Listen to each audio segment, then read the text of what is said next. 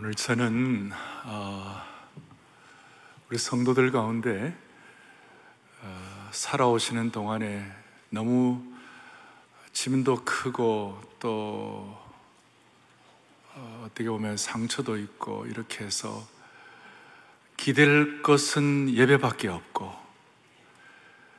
기댈 것은 오늘 말씀밖에 없어서 이 자리에 나오신 분들을 주께서 그 짐은 벗겨주시고 또 목마름은 해결해 주시고 상처들은 주님이 치유해 주시기를 바랍니다. 살다 보면 우리가 그럴 때 있잖아요. 살다 보면 진짜 우리가 아, 기댈 곳은 하나님밖에 없을 때가 있는데 오늘 하나님께서 말씀의 치유가 있기를 허락해 주시기를 바랍니다. 보혈의 능력으로 치유해 주시기를 바랍니다. 오늘 이제 아, 다윗 시리즈 이제 오늘 너는 이렇게 살아라. 부제는 다윗의 유언이라고 할 수 있습니다. 우리는 지난 1년 동안 다윗의 인생의 봄, 여름, 가을, 겨울을 살펴보았습니다. 어떻게 보면 파란만장한 인생이었지만, 그러나 감동적이었고, 또 장엄한 인생이라고 말할 수 있습니다. 그의 인생을 살피면서 우리는 울고 웃었습니다.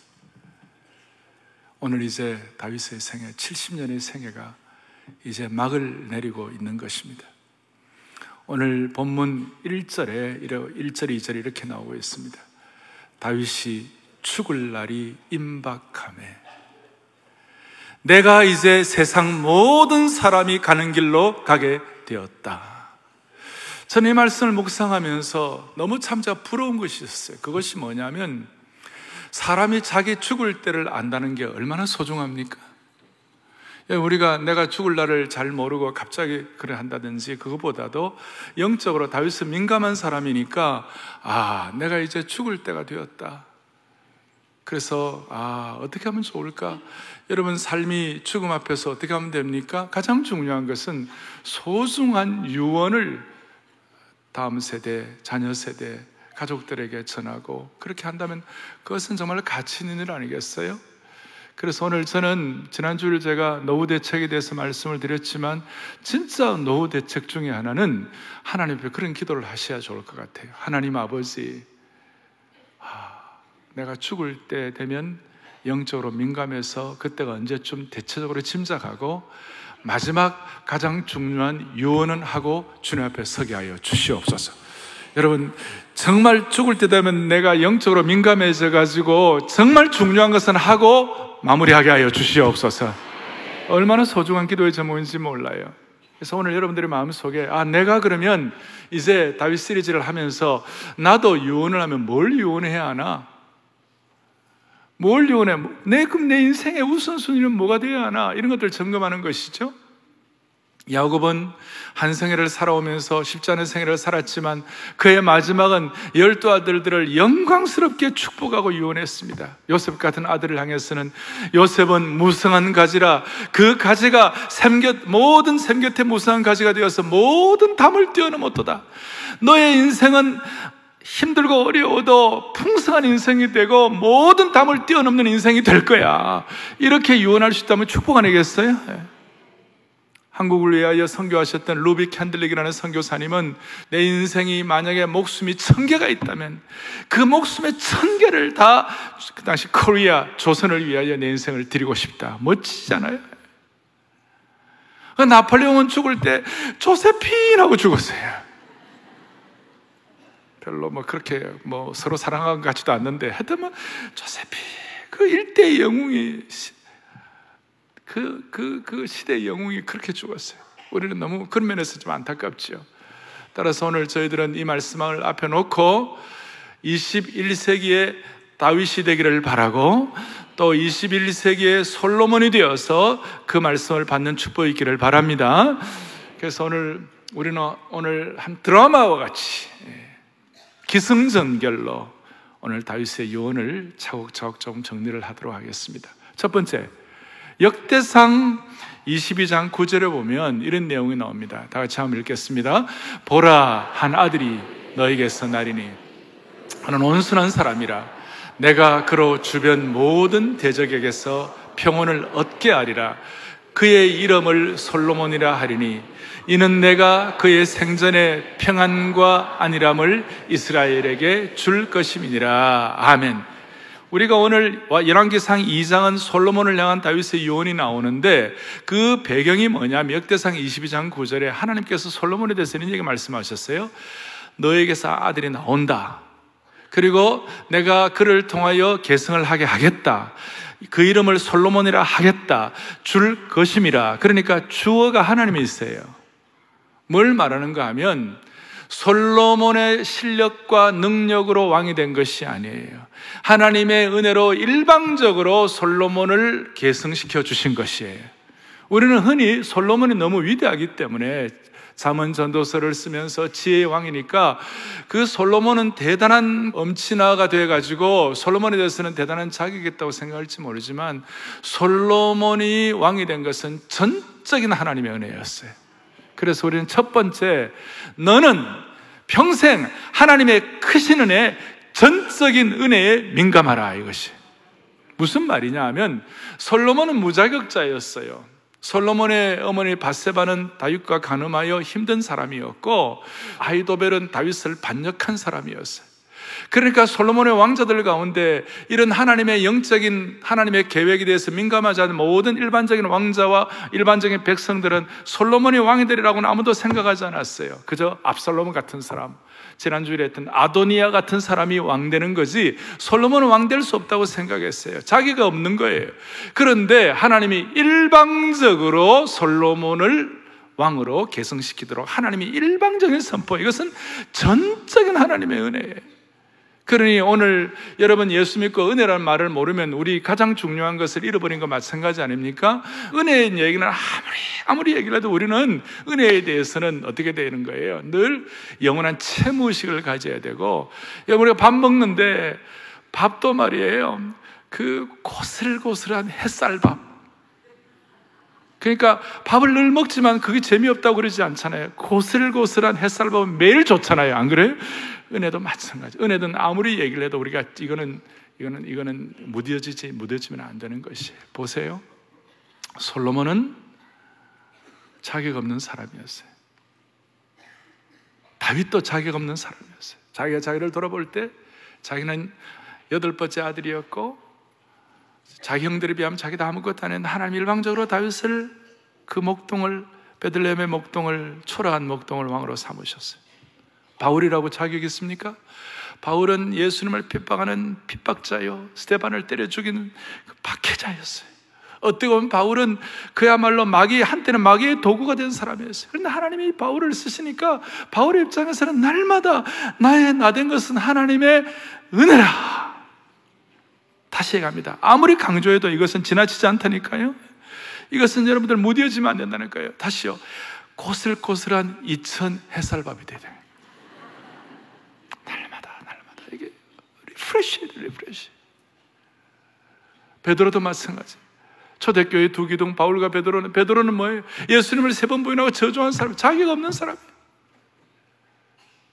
그러니 오늘 예배에 참석하면서 저와 여러분은 내가 뭘 할 수 있겠나? 겸손한 것은 좋지만 하나님의 은혜를 받는 것에 관한 우리는 영원한 채무 의식을 가지고 내 같은 사람을 왕 같은 제사장으로 삼으시고 솔로몬이 자격 없었는데 솔로몬을 왕으로 삼으신 그 하나님 은혜가 지금도 연결되는 줄로 믿습니다. 이게, 이게 신앙이에요.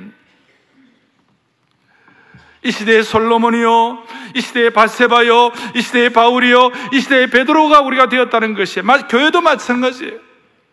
어떻게 흠결 많은 부족한 사람들이 모인 교회가 시온성과 같은 교회 그의 영광 한없다 이렇게 찬양할 수 있습니까? 이것은 전적인 하나님의 은혜라는 것이에요. 그래서 이걸 정리해 볼 때 신앙의 가장 든든한 토대는 하나님의 은혜일 뿐만 아니라 은혜의 원칙이에요. 그리고 하나님의 은혜의 인사조치를 통해서 우리는 오늘까지 살아온 것이에요. 그래서 여러분 은혜는 절대로 값싸지 않은 거예요.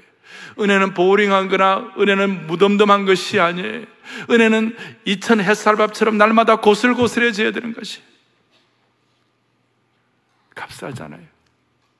한국 교회를 함부로 비난하면서 또 한국 교회 내에 똑똑한 여러 참 교회에 똑똑한 사람들이 자주 하는 얘기 있잖아요. 한국 교회가 이렇게 잘못된 것 중에 하나는 뭐 이렇게 은혜 값싼 은혜 강단에서 값싼 은혜를 얘기해 가지고 그 값싼 은혜 때문에 성도들이 무디어져서 그렇게 적당히 삶으로 말면 어려워졌다. 여러분 그런 얘기를 들을 때마다 저는 가슴을 치는 거예요.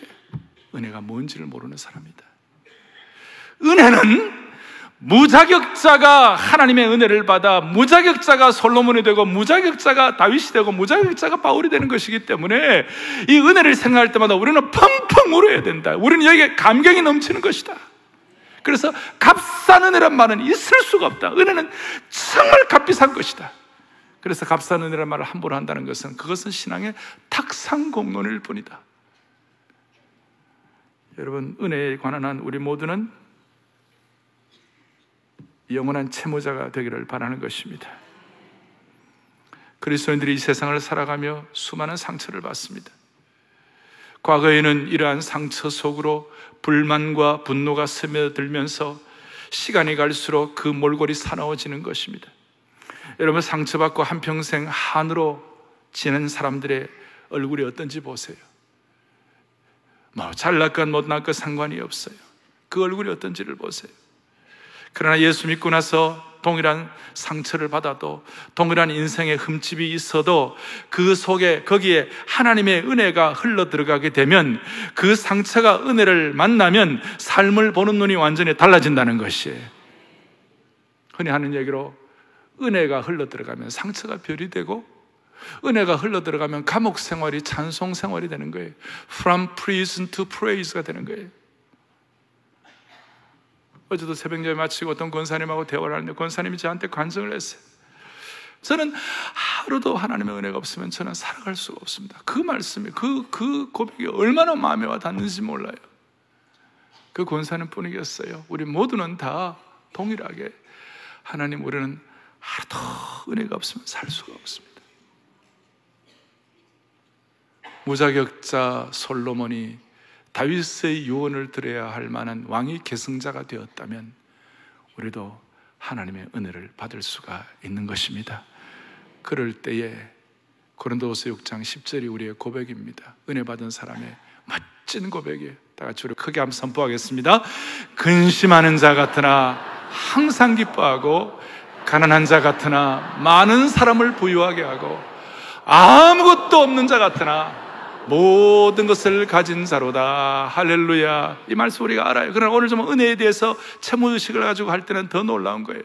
아무것도 없는 자 같으나 모든 것을 가진 자로다. 은혜의 선포인 것입니다. 따라서 사랑하는 성도 여러분, 우리 끝까지 하나님의 은혜에 민감한 인생 되기를 바랍니다. 평생 은혜에 민감하기를 바랍니다. 자, 저를 한번 따라하겠습니다. 평생 은혜에 민감하게 하옵소서. 아멘. 그래서 우리 모두는 끝까지 은혜에 민감하기를 바랍니다. 두 번째로는 오늘 2절과 4절, 2절부터 4절까지 뭐라고 나와 있어? 이렇게 나와 있죠. 2절 뒤에 이렇게 나와 있습니다. 뭐라고 나와 있느냐? 너는 힘써 뭐가 되고요? 대장부가 되고 내 하나님 여호와의 명령을 지켜 그 길로 행하여 그 법률과 계명과 율례와 증거를 모세의 율법에 기록된 대로 지키라 그리하면 너가 무엇을 하든지 어디로 가든지 형통할지라 그랬어요. 두 번째는 너는 유언 두 번째 너는 말씀의 대장부가 되라. 자매들도 말씀의 대장부가 되기를 바랍니다. 형제들은 당당하게 남자답게 말씀의 대장부가 되어야만 하는 것입니다. 말씀의 대장부가 된다는 것이 뭐예요? 오늘 여기서 율법을 지키라고 그랬어요. 율법에 대해서는 오늘 나와 있죠. 법률과 본문에 보니까 계명과 율례와 증거 통틀어서 율법이라고 그럽니다. 여기에 법률은 레위기의 제사법과 같은 내용들이고 계명은 십계명과 같은 것들이고 율례는 사회법 같은 것들이고 증거는 하나님이 광야기를 어떻게 인도하셨는지, 하나님이 내 인생을 어떻게 인도하셨는지를 인도에 대한 증거를 갖는 것이 그게 바로 증거예요. 그러니까 무슨 말씀이냐? 하나님과의 이 윤례에 관한 문제는 하나님과의 관계가 제대로 되면 나머지의 삶은 정리된다는 것이에요. 말씀과의 관계가 제대로 되면 나머지는 정리된다는 것이에요. 그러니 이것은 하나님과의 언약의 관계. 언약의 관계. 이 내용은 나중에 바울 사도가 재해석을 하면서 고린도전서 16장 13절에도 다시 한번 너는 깨어서 믿음에 굳게 서서 남자답게 강건하라 그랬어요. 우리가 하나님의 말씀을 가지고 말씀으로 대장부답게 강건하라. 그야말로 너는 말씀의 대장부가 되라. 이것은 좀, 좀 포괄적이니까 좀 더 구체적으로 말하면 너는 사명으로 살아라. 그 뜻이. 말씀으로 사명으로 살아라. 그 뜻이. 신명기 6장 5절 보면 너는 이 말씀을 너는 마음에 새기고 내 자녀에게 부지런히 가르치고 이런 것들이 사명인데 자녀에게 부지런히 가르치는 이 과정을 거치기 위해서는 마음에 새기라 이 말이에요. 사명자가 되라 그 말이에요. 그러니까 가르치기 전에 믿음으로 본을 보이라 이 말이에요. 이큰 부담이에요. 거룩한 부담이고 큰 부담이에요. 근데 솔로몬은 뭘 알았냐면 다윗에게 이 말씀을 유언으로 받고 난 다음에 자기의 삶을 가만히 보니까 또 우리 그리스도인의 삶, 하나님 섬기는 사람들의 삶을 가만히 보니까 이 말씀의 사명자가 되겠다. 말씀을 가지고 새기고 가르치고 하는 이런 것들에 대한 사명을 제대로 갖고 힘들지만 거룩한 큰 부담이긴 하지만 이 부담을 안고 말씀 사명자가 되기로 결심을 하는 그 순간 그것이 다음 세대 자녀들에게 놀라운 요새와 피난처가 된다는 것이. 잠언 14장 26절을 보겠어요. 이렇게 나와 있어요. 같이 보죠. 여호와를 경외하는 자에게는 견고한 의뢰가 있나니 그 자녀들에게 아, 너무 감사한 말씀이에요. 현대인의 번역은 조금 더 자세히 이렇게 번역되어 있어요. 여호와를 두려운 마음으로 섬기는 자에게는 안전한 요새가 있으니 이것이 그의 자녀들에게 뭐가 된다고요? 피난처가 된다. 그러니까 부모의 사명으로 살고 말씀으로 살겠다는 이 부모의 선언과 이 삶이 결정적인 순간에 자녀들에게 피난처가 된다는 것이. 자녀들이 이 땅을 살아가면서 쉽게 좌절하고 상처 때문에 쓰러지고 자녀들이 살아가면서 이 땅에서 삶 가운데 자기의 삶에 어려움이 있을 때 그대로 팍팍 쓰러지는 것이 아니라 결정적인 순간에 부모의 말씀 사역이 자녀들에게 결 결정적인 순간에 피난처가 돼가지고 자녀들이 영적인 담대함을 살아가도록 그렇게 만들어 주시는 거예요. 저도 이 말씀을 주면서 얼마나 부담이 돼. 나는 그러면 자녀들 앞에 제대로 말씀대로 살았나? 내가 자녀들 앞에 참 자녀들은 부모의 말을 듣지 않아요. 부모의 뒷모습을 보고 부모의 본을 본다고 그러는데 나는 과연 그렇게 살았나? 엄청 부담이죠. 그러나 이 부담은 부담이지만 거룩한 부담인 줄로 믿습니다. 여러분 이런 마음 갖고 이런 마음 갖고 주님 앞에서 마음을 정리할 때 이런 어떤 말씀에 담대한 대정보가 되겠다는 사명을 가질 때 이런 것 자체가 자녀들의 보험하게 되는 것이에요. 이거 자체가 뭐가 되느냐? 자녀들에게, 자녀들의 삶에 결정적으로 어려울 때 나가 떨어지는 것이 아니라 저들에게 피난처 역할을 해 주는 줄로 믿습니다. 사랑의 교회는 창립 40주년을 맞이했습니다. 우리가 어떤 탁상공론이나 어떤 이론이 아니라 실제로 어떻게 자녀들에게 부모가 말씀으로 살아가지고 부모가 자녀들에게 피난처 역할을, 저들이 피난처 역할을 수, 실제로 어떻게 하면 좋겠는가? 우리가 뭘 하고 있어요?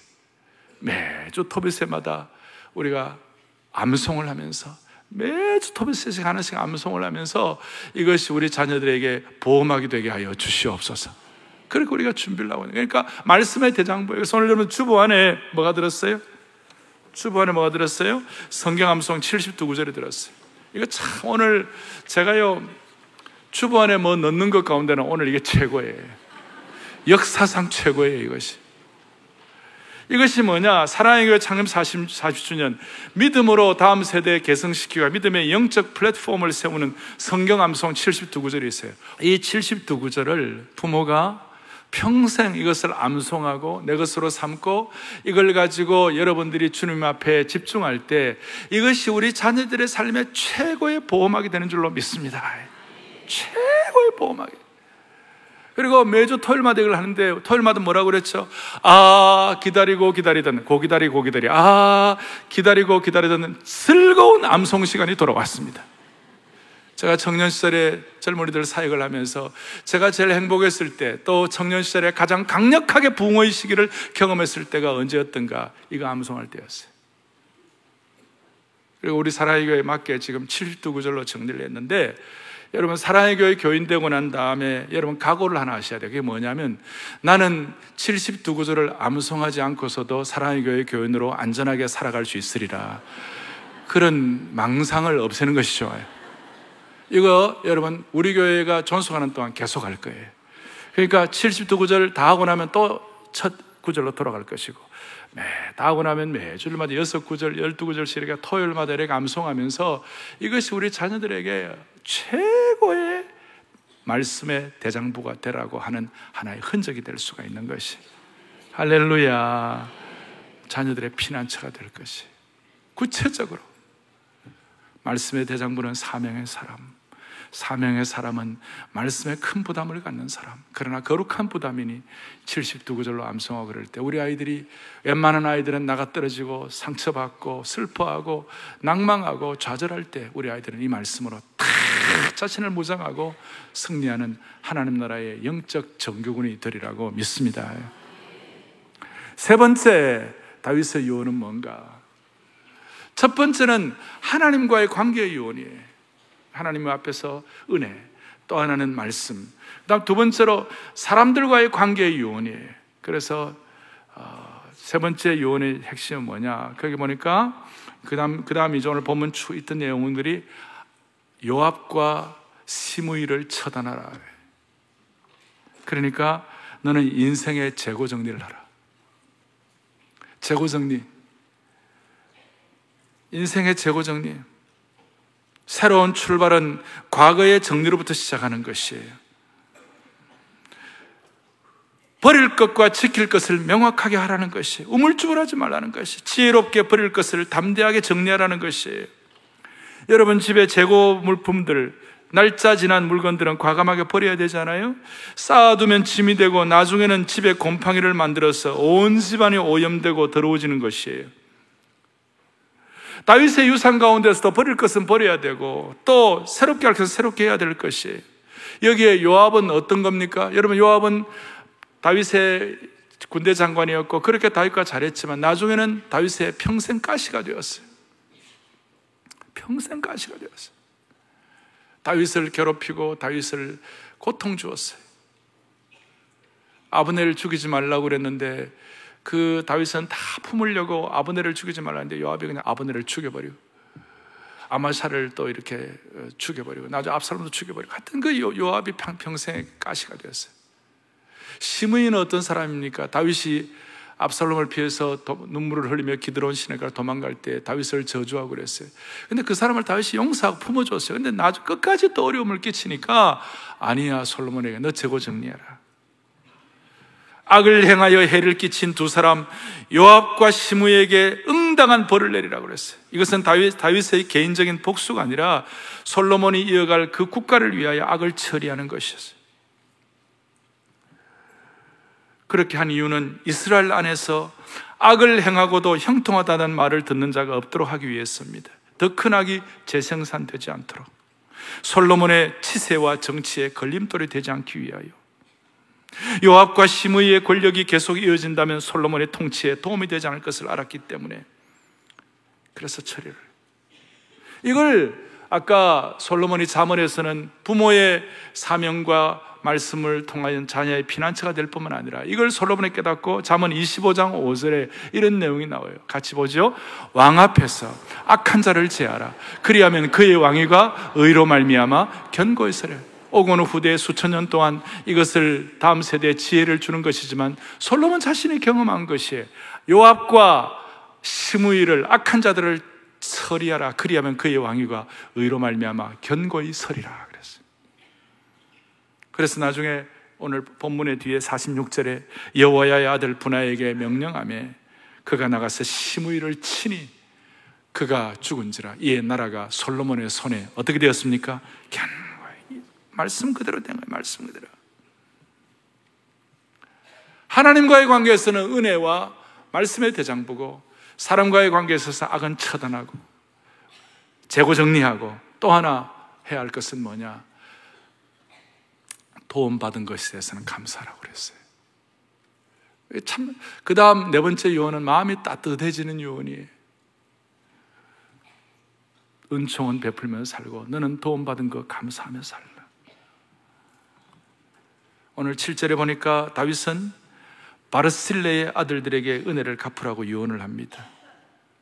누구든지 그래 보니까 마땅히 길랏 바르실레의 아들들에게 은총을 베풀며 그들이 너희 상에서 먹는 자 중에 참여하게 하라. 내가 너희 형 압살롬의 낯을 피하여 도망갈 때 그들이 나를 나에게 나오고 나를 도왔느니라 그랬어요. 다윗이 바르실레의 은혜를 잊지 못하는 이유는 어려움을 때 도움받았기 때문에 지난번에도 저희들이 살펴보았습니다만 다윗이 압살롬을 피하여 도망갔을 때에 이 바르실레가 극진히 섬겼어요. 사무엘하 17, 17장에 보면 다윗을 어떻게 섬겼느냐? 침상, 대야, 질그릇, 밀, 보리, 밀가루, 볶음곡식, 콩, 팥, 볶은 녹두, 꿀, 버터, 양, 치즈. 모든 메뉴는 다 갖고 왔어요. 그만큼 다윗에게 기억이 난 거예요. 그만큼 고마웠다는 것이. 그리고 그가 돌아왔을 때 바르셀레와 그 가족들에게 다윗이 보상을 했어요. 했지만 자꾸 더 보상하고 싶은 거예요. 이것이 우리 그리스도인들이 가져야 할 것. 사랑하는 교우들이여, 우리 평생 도움받은 것에 대해서는 감사할 수 있는 축복이 있기를 바랍니다. 여러분, 공산주의 나라에 가면 없는 말이 있어요. 감사하다는 말이 없어요. 사랑한다는 말이 없어요. 미안하다는 말도 없어요. 고맙다는 말도 없어요. 어떤 중국에 있는 형제를 이렇게 제가 어, 북경대학 청와대학 가서 옛날 한 90년대 지금부터 한 20만 8년 전에 가서 너무 참 귀하다 이 생각해가지고 그 형제를 이제 미국에 이렇게 데리고 가서 한 수년 동안 공부를 시켰어요. 그래 이제 그 목사가 되고 다 했는데 아, 수년 동안 한 번도 나한테 이렇게 고맙다는 말을 안 하더라고. 그래서 내가 좀, 그건 좀 이상하다 그러니까, 목사님 죄송합니다 그러더니, 사실은 우리가 고맙다, 감사하다는 말이 익숙하지가 않다고. 그러니까 사회주의, 공산주의의 냄새만 맡아도 고맙다는 말을 안 하는 거예요. 그 조그마한 영향만 맡아도 영향을 받아도 고맙다는 말이 없는 거예요. 사랑의 교회 교우들은 이 시대의 공산주의, 사회주의자가 되면 안 되는 것이에요. 우리는 한평생 고마운 사람들에게는 고맙다고 말할 수 있어야 되는 것이에요. 그 인생이 얼마나 풍요로워지겠어요. 옛날 어른들 뭐 어? 도와준 거는 다 물에 흘려보내고 도움받은 거는 돌의 색이라 마음의 돌의 색이라고 하는 말이 있는 것처럼 우리는 평생 고맙다고 해. 특별히 우리 다음 세대를 고맙다고 말할 수 있는 세대로 만들어줘야 돼요. 우리 다음 세대를 감사합니다, 사랑합니다, 고맙습니다, 미안합니다라고 말할 수 있는 그런 세대로 만들어줘야 되는 것이 이 우리 사명이에요. 제가 지난주에 그 우리 자매님, 우리 30대 초반의 자매님 얘기를 제가 그 들으면서 참 마음에 감사가 있었어요. 그 가정에서 혼자 이 자매가 예수를 믿는데 이 자매가 은혜를 받아서 새벽기도 나오고 특세도 나오고 토요비전 새벽에 나오니까 30대 초반인데 그 아빠가 볼 때는 얼마나 그 마음이 쓰이겠어요. 그러니까 아버지는 예수를 안 믿는데 교회 갈 때 그 아버지가 이 자매를 이렇게 픽업을 해주는 거예요. 픽업해 주다가 그 아버지가 건축 관계 일을 하시는 분이었는데 픽업을 해주다가 궁금한 거야. 이 밑에 뭐가 있을까? 건축관계 하시는 분인데 이 밑에 뭐가 있을 것인가? 그래가지고 너무 궁금해가지고 마침 교회에 딱한딱 들어왔는데 교회 뒤에 태극기가 붙었다는 거예요. 너무 감동을 받은 거예요. 말씀에 감동 안 받고 태극기에 감동을 받아요. 그래가지고 이분이 교회를 나오기 시작하는데 이제 교회를 나와가지고 처음에 이제 성경대학부터 이제 시작을 한 거예요. 성경대학부터 시작했는데 이 자매는 성경대학, 교리대학 다 마치고 그 따님은 또 제자 훈련까지 다 마쳤는데 성경 대비 다 했는데 아빠가 성경 대학을 참여하니까 이 딸의 입장에서 너무 그것이 감사하고 고마워가지고 자기는 참 피곤한데도 불구하고 아빠가 하는 성경 대학에 자기가 계속 아빠와 같이 가는 거예요. 내가 그래서 야 그 딸 참 훌륭하다. 어? 그 다음에 이제 또 교리대학을 하니까 화요일마다 교리대학, 교리대학에 또 가가지고 아빠와 같이. 그래, 그, 그 아버지가, 아, 신앙이 뭔지에 대해서 이제 눈을 뜨게 된 거예요. 그래서 올 봄에 세례를 받았어요. 제가 그 얘기를 들으면서, 그렇지, 그 딸도 훌륭하고 아버지도 참 감사하다. 그 아버지는 이제 어, 뭐 다락방에도 나가고 다락방이 참 재밌대요. 예. 그래가지고 추신을 얘기한다면 뭐가 있냐면 이분이 건축을 하시는 분인데 어느 날 이 안아주심의 본당이 들어가고 천정이 몇 미터나 될까? 이게 이제 이게 이게 너무 높이가 궁금하다. 그래서 도구를 갖고 왔고요. 천정을 쟀다는 것이. 그 제가 그 얘기도 했어요. 천정은 저 꼭대가 15m고 요까지는 12.5m인데 제가 우리가 그 딸이 이런 얘기를 이런 내용을 제가 들으면서 야 참 고맙다. 아버지도 귀하고 딸도 귀하고 그렇게 서로 믿음의 유산이 주고받아질 때 이거야말로 진짜 하나님의 나라가 아닌가. 일상에, 일상에 일어났던 일들을 말씀을 드린 거예요. 사랑하는 교우들이요. 우리 고마운 것은 잊지 말도록 하십시다.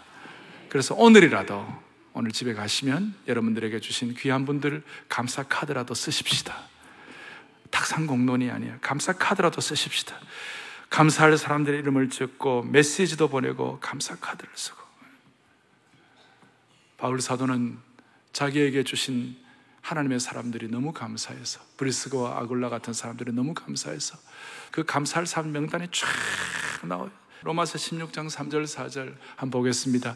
너희는 그리스도 예수 안에서 나의 동력자들인 브리스가와 아굴라에게 4절 계속 그들은 내 목숨을 위하여 자기들의 목까지도 내어놓았으니 나뿐만 아니라 이방의 모든 교회들 그들에게 감사하느니라. 자기의 목숨까지 내놓으니 본인뿐만 아니라 이방 모든 교회들, 모든 공동체가 그들에게 감사하느니라. 얼마나 멋있어요. 이 아름다운 감사가 주어지기를 원하는 것입니다. 이런 역할을 여러분들이 감당할 때에 21세기의 다윗과 솔로몬의 역할을 할 수 있으리라고 믿습니다. 예, 네 가지로 오늘 말씀을 드렸습니다. 첫째는 은혜, 영원한 채무자. 두 번째, 말씀의 대장부, 하나님과의 관계. 사람과의 관계는 재고처리, 재고정리.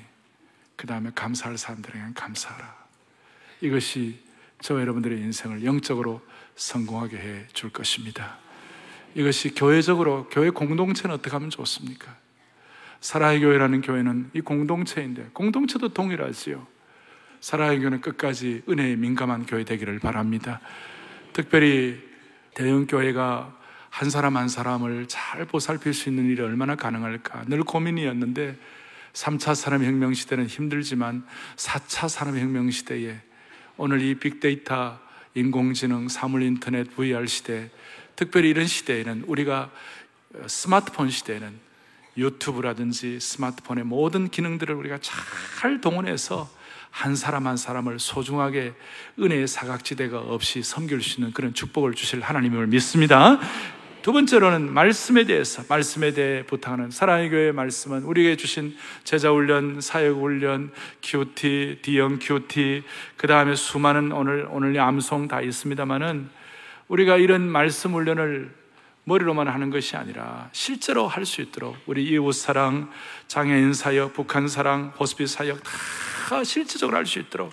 그리고 또 우리 교회는 제자 훈련 2.0 시대에 단기 선교를 통해 실제로 이 말씀 사역이 우리에게 이렇게 이렇게 체화될 수 있도록 이걸 통해서 한국 교회에 이게 스며 있는 영적 패배주의를 극복할 수 있도록 은혜 주시기를 바랍니다.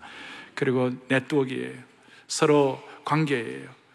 복음주의의 클라우드, 복음주의의 지난 어, 리더 수양의 순장 수양에 말씀드렸듯이 우리 cloud라는 게 있어요. 거기에 있는 자료들을 빼내고 거기 있는 자료들을 내게서 인용하고 그러는데 사랑의 교회는 복음주의 허브의 클라우드 역할을 감당해서 한국 교회와 주위에 있는 많은 주의 백성들이 제자 훈련에 관한 한 영적 성숙에 관한 세계 비전과 하나님 나라에 관한 필요한 자료들을 다 뺏어 쓸수 있도록 사랑의 교회가 복음주의 허브의 클라우드의 네트워크가 되기를 바라는 것이에요.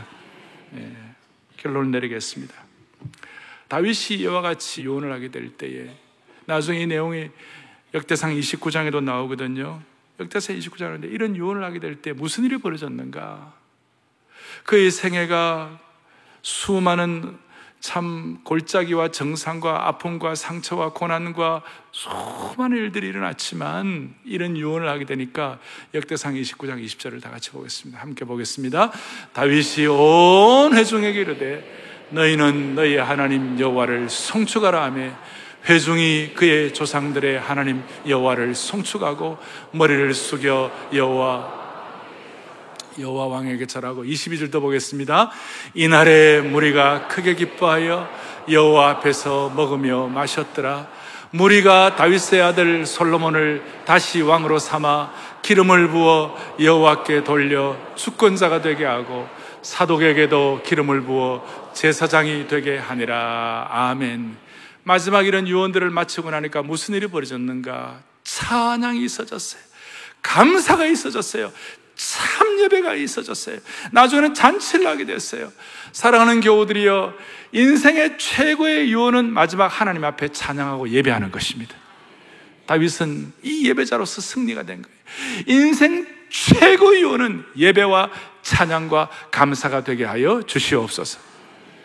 수많은 사람들이 다윗을 무너뜨리려고 수많은 모략가들이 다윗을 죽이려고 수많은 대적자들이 다윗을 고통스럽게 하려고 했지만 결국은 그것을 승리하지 못하게 한 것이 다윗은 끝까지 하나님 앞에 예배자로 찬양자로 감사자로 살아남은 것이에요. 그것이 다윗의 생애를 승리하게 만든 것입니다. 오늘 우리 마음에 소원을 해야 할 것입니다. 이 다윗의 생애의 마지막을 우리가 보면서 어떻게 해야 할 것이에요? 하나님 아버지, 내 생애의 마지막 날, 나 병원에서 마지막 아파가 죽지 말게 하여 주시옵시고, 뭐 내가 아파서 인생의 끝이 나더라도 마지막에는 딱 가족들과 함께 내가 누워 있는 동안에 가족들과 함께 가족들이 찬양하고 예배하고 주님 앞에 예배하고 찬양하는 그 순간 내 인생을 주님 앞에 서게 하여 주시옵소서. 예, 가족들이 찬송하는 저는 지금 내줄 우리 할아버지 돌아가실 때 저 좋은 낙원 이르니 그 희랑 글세 영화롭도다 낙원이여 그 기와 요초 향기는 풍편에 날아오는데 흰 옷을 입은 천사들 주님과 함께 노래합니다. 것, 그런 찬송하는 가운데 하나님이 그 데려가시는 거예요. 그러니까 최고의 유언은 주님 앞에 찬양과 감사와 예배인 줄로 믿습니다. 그 여러분들이 지금부터 준비하셔야 돼요. 나는 내가 죽을 때 무슨 찬송할 것인가? 내 진정 사모하는 친구가 되시는 나의 갈 길 다가도록 예수 인도하시니 성축해 내 영혼 구주를 생각만 해도 나의 기쁨 나의 소망 되시며 나의 소망은 주 경외함 이렇게 너무 길게 하면 빨리 목숨이 안 끊어지겠죠 그러든 말든 하여튼 꼭 필요한 찬송은 하고 주님 앞에 서게 하여 주십시오. 최고의 유언은 온 가족들이 예배하고 찬송하는 가운데 죽는 거예요. 우리 여기 어르신들, 우리 그런 소원을 갖도록 하십시다. 젊은이들 지금부터 이런 기도하는 것이 최고의 지혜로운 기도인 것이 가장 멋진 노후 대책이라고 믿습니다. 그리고 성축의 내용을 하면 얼마나 좋아요. Bless the Lord, O my soul. 우리 그 찬송하면서 오늘 다윗의 유언의 마무리를 하도록 하겠습니다. 3절에 오면 곧 그날에 나의 힘 다하고 나의 삶의 여정 마칠 때 끝없는 찬양 드리리라 수많은 세월 지나 영원히. 노하기를 더디하시는 주의 크신 사랑 넘치네. 주의 선하심 내가 노래하리. 만 가지 이유로 주님 앞에 감사해. 아, 너무 멋있어요 곧 그날에 나의 힘 다하고 찬양하겠습니다. 곧 그날에 나의 힘 다하고 나의 삶의 여정만 아멘. 끝없는 찬양 들이 상음한 인생의 마무리에 수많은 세월 지. 다시 한번 곧 그날에 나의 힘 다하고 곧 그날에 나의 힘 다하 나의 삶의 여정 마칠 때 끝없는 찬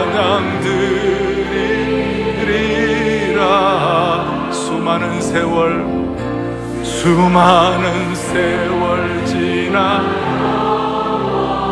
성축의 내용은 성축의 내 영혼 내 영혼아 거룩하신 이름 이전에 이전에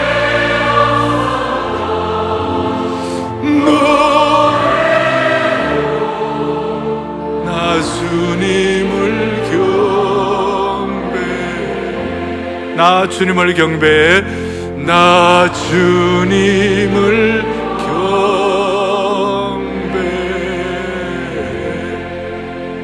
아멘. 가슴에 손을 얹겠습니다. 아주 중요한 순간입니다.